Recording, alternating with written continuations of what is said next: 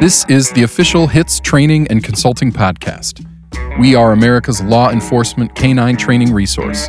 We're raising the training bar for police dogs everywhere by discussing the intricate details of the training techniques used by the experts. HITS Radio is merging the training world with the real world. You've been there. We've been there too.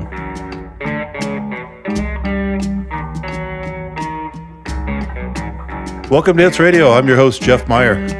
Today, I have a trainer's roundtable with me, and I'm kind of excited about this show for a lot of reasons. I've I've thought about kind of doing this. When I used to own a, a publication, I would uh, pose a question, have a lot of different trainers answer questions, and we've done that on this show a few times. But the way I did it before is I had each uh, trainer individually answer the question. Tonight, I have three very, very experienced, uh, very, very uh, respected trainers in the, the canine world with me. I have Wendell Nope, who's the director of the Utah Post uh, Academy. Wendell, how are you? Best day ever. Outstanding. Then I have Ron Cloward. He's a retired uh, lieutenant from Modesto, and if you've listened to our show, you've heard uh, Ron on here. Hi, Ron. How are you? Great. How about yourself? You guys good? Yep, we're doing good. In the middle, we're taping this right now in the middle of the whole coronavirus outbreak. So uh, crazy times we're in. I, th- I think we're all within the uh, six foot limit. Yeah, exactly. We're we are socially distant by hundreds of miles. So um, Mike Goosby from uh, L A P D. If you've listened to the show, uh, I, had, I did three shows recently with Mike. How are you today, Mike? I'm doing, I'm doing well, sir. Good to be here. Well, I appreciate you guys all jumping on the phone with me today. And I was telling uh, everybody before we started recording here that this is a, a bonus for me because I, I like doing these kind of shows because I like uh, I like learning different things. And then actually right now I'm kind of dealing with a, a weird thing with a patrol dog that I haven't dealt with before. And at any given time, I could pick up the phone and, and call a lot of different people. But um, these three people would be very, very, very high up on that list when I have questions about, hey, have you ever seen a dog do this, and how did you remediate it, or what do you think? So I'm I'm getting the bonus of uh, of interviewing some really good trainers tonight, plus I'm going to get some information about a problem I'm dealing with. So in a nutshell, you guys, here's the problem I have is that I'm helping train a, a new patrol dog. It's a brand new handler. The patrol dog we got, we liked how he selection tested. We didn't see environmentally the dog is solid. It's a Malinois. He's about fourteen months, slightly immature, a little more immature than what we saw when we tested him now that we've got him, but nothing nothing too bad. Around, he acts about his age, maybe just a, a tad less mature than some some fourteen-month-old Malinois. His, when we first got him, he did not know how to bite a bite suit. That took about three or four reps, and he is completely indiscriminate on a bite suit. Very, very full mouth bites, extreme pressure, super, super calm when he bites. He's uh, not, there's no chewing. It's just he gives everything he has. Um, he's hunting very, very well. He um, there's so many good things we like about him. And in the selection test, we were able to look at a lot of different dogs, and we didn't see anything about this dog. You know, like I said, environmentally, he hunted well. Um, it, the environment was good. We had him go down a long, long, narrow, old, empty building, found me in a, he had to go through a room, through a room to a dark room and come in and find me. And I was in a bite suit, and it was probably the second time he had ever bitten a bite suit. Didn't quite get it right away, but took a, took a bite, a little bit hesitant, and then decided to stay with it. So I liked what I saw then for a dog that had no experience and was, was confident enough to stay with me. We get him home, um, take him out, do give him the handler a week to uh, socialize the dog. The dog's doing fine. I saw the dog on multiple occasions during that week, had him in, in my office at headquarters, um, walked around. The commander saw him, tail up, uh, just calm, you know, ears up, being inquisitive, but still being social, like your average dog. Now, every once in a while, I got a couple reports that when there was more people around, the dog looked shy, borderline skittish, like, don't pet me, back up, you know, and then kind of stood behind the handler. I didn't see it myself, you know, and I said, well, let's just, you know, let's keep keep playing with him and see see what we see.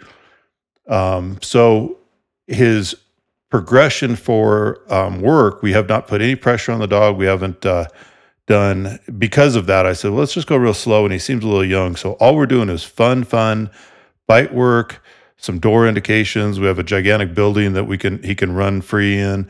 Um, I want the handler to go nice and slow and bond with him. We've done a little bit of just inducive obedience with him. Nothing, uh, no corrections with the dog. So, because I, I, what I see with the dog is he seems to be a little bit handler subordinate.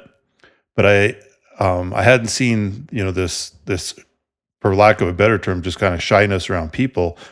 Um, but I, I've gotten a few reports of it. So one of the examples was one of the handlers, when I wasn't there, walked over to his car. They had the dog out. They'd been working the dog. When he came back, the dog like stood real quick behind the the handler, even though this the other the other handler that had walked over his car when he came back, he'd been there for a minute. But it was almost like the dog showed that he was, you know, I don't know if he's scared of him. My opinion is, from what I see in the dog, we've tried to replicate it. We've put We then put pressure on him when we did bite work. We put him in dark rooms. We put him by, by you know, I, I did the decoy in. I put loud noises, dark rooms, um, made him uncomfortable, squeezing him into corners. All he does is dig all that. So when he's in drive, there is absolutely no issue. It's when he's kind of not in drive that he seems a little skittish. So I have some ideas of my own as to what I um, what I think it might be, but I want to here, if you guys have ever seen that. And I'll tell you one other thing we did with him is we took him to a local Home Depot, and because, you know, I kept hearing reports about how he doesn't like to be around people. So I had the handler who, the handler's doing a good job, but he's a brand new handler. I had the handler walk him through there. And of course, you're a brand new handler and you're walking through Home Depot with a dog you don't know. I understand why you'd be a little nervous. So I ended up kind of taking the dog and walking him, being more relaxed, and absolutely nothing with the dog. Didn't care about people. He's a little bit aloof, like some Malinois, like he's not trying to get everybody to pet him, but no no shyness, no fear, no anything. Um, we made some noise on an aisle. We found an empty aisle. We had a, a handler who hasn't been around the dog very much in civilian clothes walk up to the dog. The dog kind of backed up just a little bit and looked at him, and then after we stood there for a minute, the dog went over and took a sniff and let him pet him and everything. So Um, was, wasn't over the top social with him, but recovered right away. And then when uh, we did stuff in the store, um, nothing bothered him until we dropped one of those plastic Homer buckets, and he didn't like that. But the second I dropped a Kong in the bucket and then threw the bucket around, the dog lost his mind, and there was nothing you could do to, to change his mind about wanting to get to the bucket. So again, when he was in drive, didn't give, you know, it, it didn't care about anything. So Um, I guess I'll go around and, and see first off, does anybody, am I leaving out anything, or do you guys have any questions about anything that we've done with him so far? So, Wendell? Um, no, I, I think you gave a good explanation. Okay. Uh, Ron or Mike? I'm good. I'm good. Okay. So, uh, Wendell, have you seen that before in a dog? I have, not those specific behaviors, but um, similar behaviors. And my experience has been that uh, this is a dog that I assume came from Europe, and was, and my first idea is that he is possibly kennel blind and not had a lot of socialization. The drives are high enough to carry him through new strange situations uh, when he's in drive, but his environmental status now is perhaps lacking.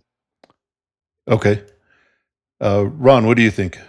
Off the top of I your kinda, head. Well, I don't want to sound like I'm just nodding my head and agreeing. But I have to agree with, with Wendell on that. I think you know, you got a dog that, um, and I've seen it in a lot of dogs. I'm sure these guys have too. When they're in drive, I mean, they'll battle through just about anything. But then when they're not in drive and they're just walking around in a casual state, um, and they're shown or presented with something that they're not used to or they're uncommon with, um, they act, you know, like you're talking about, very skittish and, and back away, and they're, you know, they want to suspicious and they want to reach out and sniff it and check it a little bit. Um, so I think that's what you've got is you got a dog that when he's in drive, he's fine. He'll just work. Um, so, you know, I guess in the long run and the roundabout of the whole thing is as long as he's going to work when he's in drive, is that really a problem? Is that something that we would want to spend a lot of time with? Because if he'll go through those kinds of issues when in drive, that's when we want him to work anyway. Okay. How about you, Mike? Have you had to deal with this? Uh, yes, and I, you know, and I'd say we probably deal with it a lot, probably more nowadays than we did when I first came to the unit. I mean, because back then we we're getting dogs two, three years yeah. old, you know, and now we're getting dogs that are, like you said, fourteen months old, sixteen months old. And the one thing you can't train is maturity. Yep. You're not gonna make that second grader into a fifth grader. Yeah. You know, and so we gotta use the kid gloves. Um, I agree with them as far as the drive thing goes, but where it would give me pause and where it has, and I've learned to overcome it, is that there may be times that the dog has to be able to maintain, if you will, during those down times whenever he's not in drive, let's say on a, on a SWAT cape or the barricade or something like that. He may be on a lot of downtime, a lot of guys around the full kit and everything. So the way I get around that is I do a lot more uh, socialization with the dog team-wise when he's not in drive, meaning that when the dog first starts basic obedience, I got four or five guys on the field with him doing obedience and the handler at the same time. You know, we're kind of activating that dog and getting him socialized. I I, I think Wendell hit it spot on. I mean, yeah, he just, environmental-wise, he doesn't have it unless something has his attention. You know, the problem with police dogs, though, is that they're like us. Something's not always going to have your attention, but we, well, we still need you to work, though, and maintain. So I will say, too, for, for people who are listening, I know, uh, like, I, I talked to one of my buddies, and he's like, well, maybe you should just exchange the dog. Well, first off, I'm sure, Ron, you know, for somebody who sells dogs, you don't appreciate people not trying to fix a problem. And right. and, sec- and, and, and second off, you know, the, we, we went uh, fourteen hundred miles to get the dog. The dog is really good in so many ways. He's uh, an air-scenting fool. He's going to find people. His, like I said, his bites are calm and methodic. Uh, we did want to see how he would be around like the, the SWAT team and stuff. So um, our SWAT team has a few different vehicles, but one of the, the trucks that they drive is an old bread truck that rattles and makes all kinds of noise, and most of the dogs don't like it. So I guess they drove the dog around in that for a little bit, and the dog went to sleep because he's just, I mean, he's solid when it comes to noise, to those kind of things. It was just a few people in there, and he, he just went to sleep and was like, all right. And then when they got him out, he was ready to go to work again. So what would be some things that, that we could do? I mean, is it is this just something that we just need to do? Uh, give him time, do you think, Wendell? Yeah, I think so. If if everything else is as good as what you're saying, I think it's worth your effort to try to to try to just fill in the blanks of the the sociability and the the environmental issues. Those are things that can be changed through repetitive training. Like I say, when a dog is kennel blind, as I suspect he might be, then it's not his, really his fault that he hasn't been exposed to all these things. So even though he's getting a late start at uh, socializing in our world and being more exposed to things when he's off task, um, that's if he's that good, then I would I would think is well worth your effort. I I I, I tend to agree with that, but I wanted to see what you thought too. Uh, Ron, what, what do you think? Well, I mean, at fourteen months old, he's still young. So he's young yeah. enough that you can do a lot with that dog to develop that dog. I mean, it's uh, just a matter of spending a lot of time. It always comes down to how much time you want to spend to fix something. And if you think that the dog itself is worth fixing and saving. And, and so, I mean, by all means, you want to do everything you can to make that dog successful, which means socialize him and interaction with as many people and situations as he can. And like you said, in drive he's fine, so out of drive, do as much as you can to expose him to that and help the jo- dog to mature a little bit. That's what it's going to come down to. And Mike, you said you've dealt with this before. Overall, have you had pretty good success working your way out of it? Absolutely. We have one dog now, Nick. We got Nick when he was thirteen months old.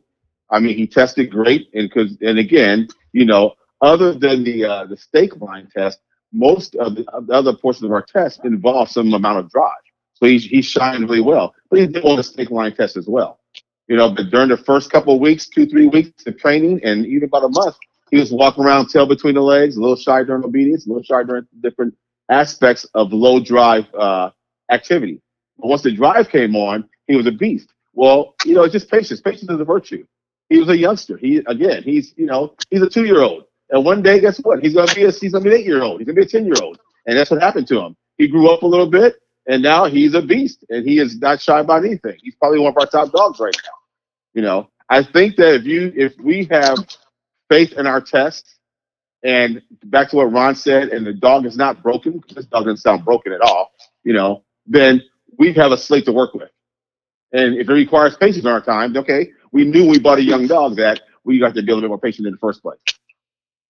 You know, so I, I, I like it. I, I, and my other advice to you is that if it gives you any more problems next week, give me a call and send them to me. Yeah, you, you got a home for it? I'm more happy to take them off your head, buddy.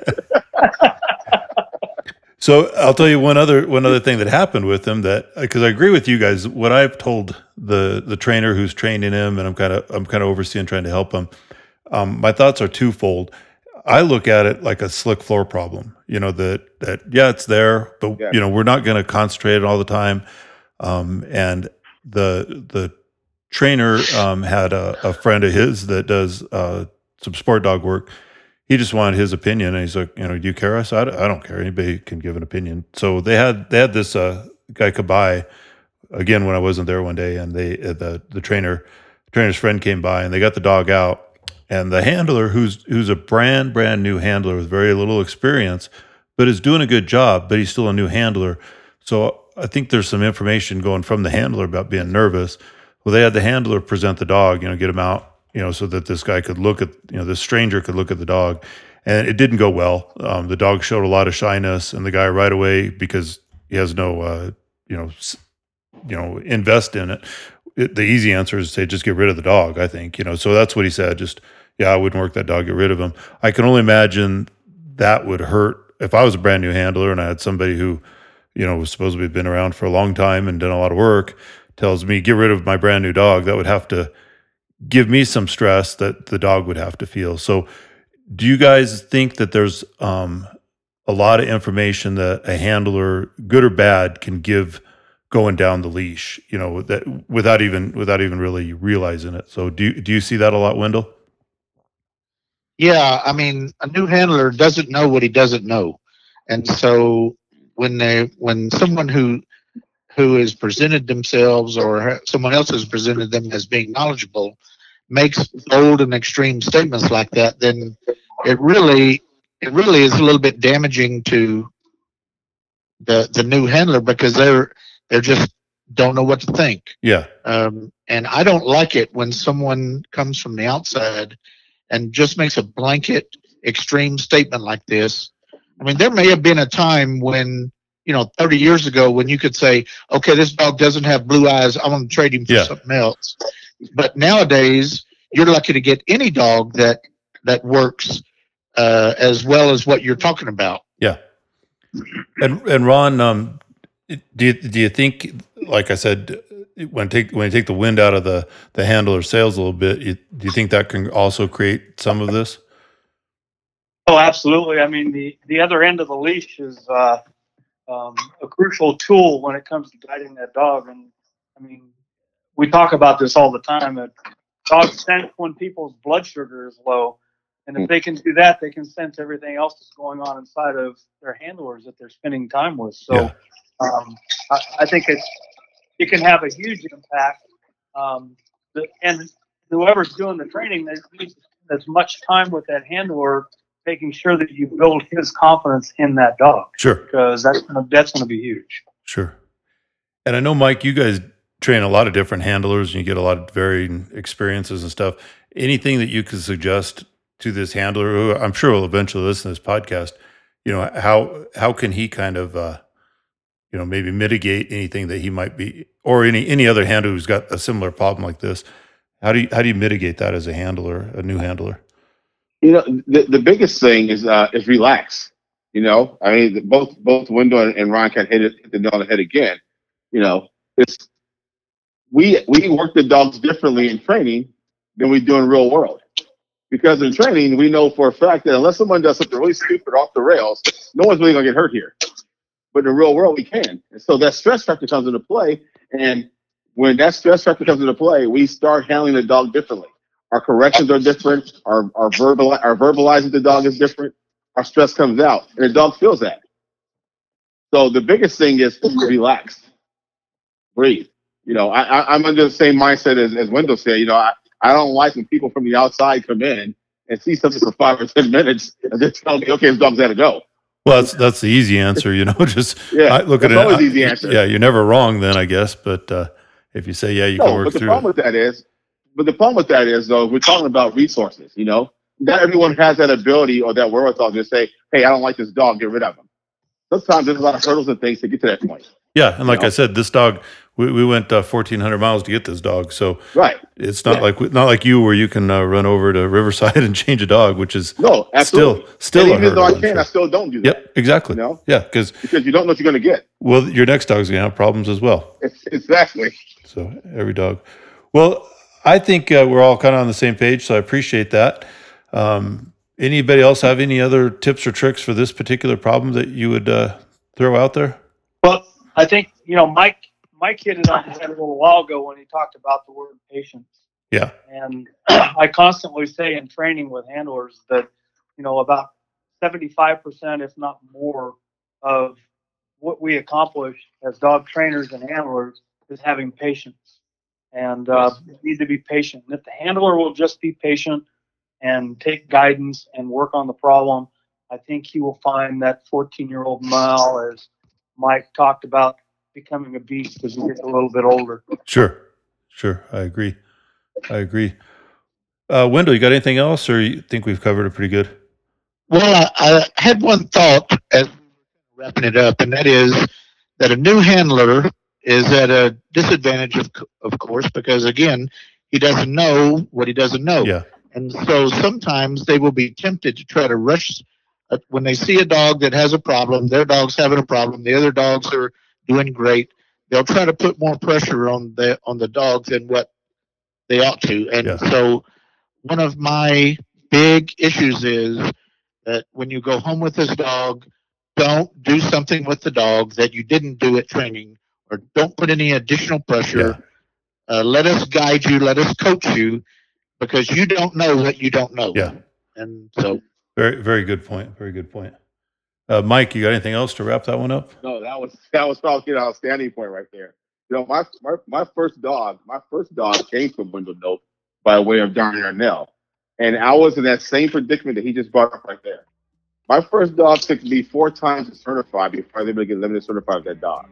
And there was one time I was out there on the field, and Don, Don and I, Don and I kind of got into a pissing contest because this little young right behind the ear handler thought he knew something he didn't know. And, you know, and I said to him, I said, hey, Don, I go, my dog looks better than that guy's dog and that guy's dog. You certified him than the other. And, he, and, I, and I'm better, and I was better than them. I said, yeah, you're right. He goes, but you're also better than you were today. You know, and that's, and that, that hit home. Yeah. You yep. know, patience is it, man. You know, it's, it, don't, and like Wendell said, you can't rush the process. Exactly. There's a reason why it's, that's why it's called a process. There's a reason why we train. Exactly. Patience is the key. Outstanding, you guys. Well, I appreciate you guys uh, jumping on here. Um, if you guys liked, uh, like I always say, you know, this is a, a great example of networking. So if you come to HITS uh, in Scottsdale, Arizona this year, um, you'd be, be able to sit around a table and have beers and throw out ideas like this and trade ideas with handlers from all over the world. So hopefully uh, we'll see some of you guys uh, that are listening. We'll see you in Scottsdale this year. Hits K nine dot net for all the information about HITS. And you guys, thanks again for jumping on. I appreciate it. If you're looking to make an investment in your canine career, come to HITS twenty twenty. There's no substitute for the real thing. Whether you're a new handler who's looking to learn more about dog training, or an experienced trainer who's looking for new training ideas and techniques, come to HITS twenty twenty, where the investment is well worth the return. HITS twenty twenty will have more classes and more vendors who give away more free raffle gifts and free cash than ever before. HITS is the world's largest canine seminar and is open to police officers and military members. Our experience makes the difference. You've been there, and we've been there too.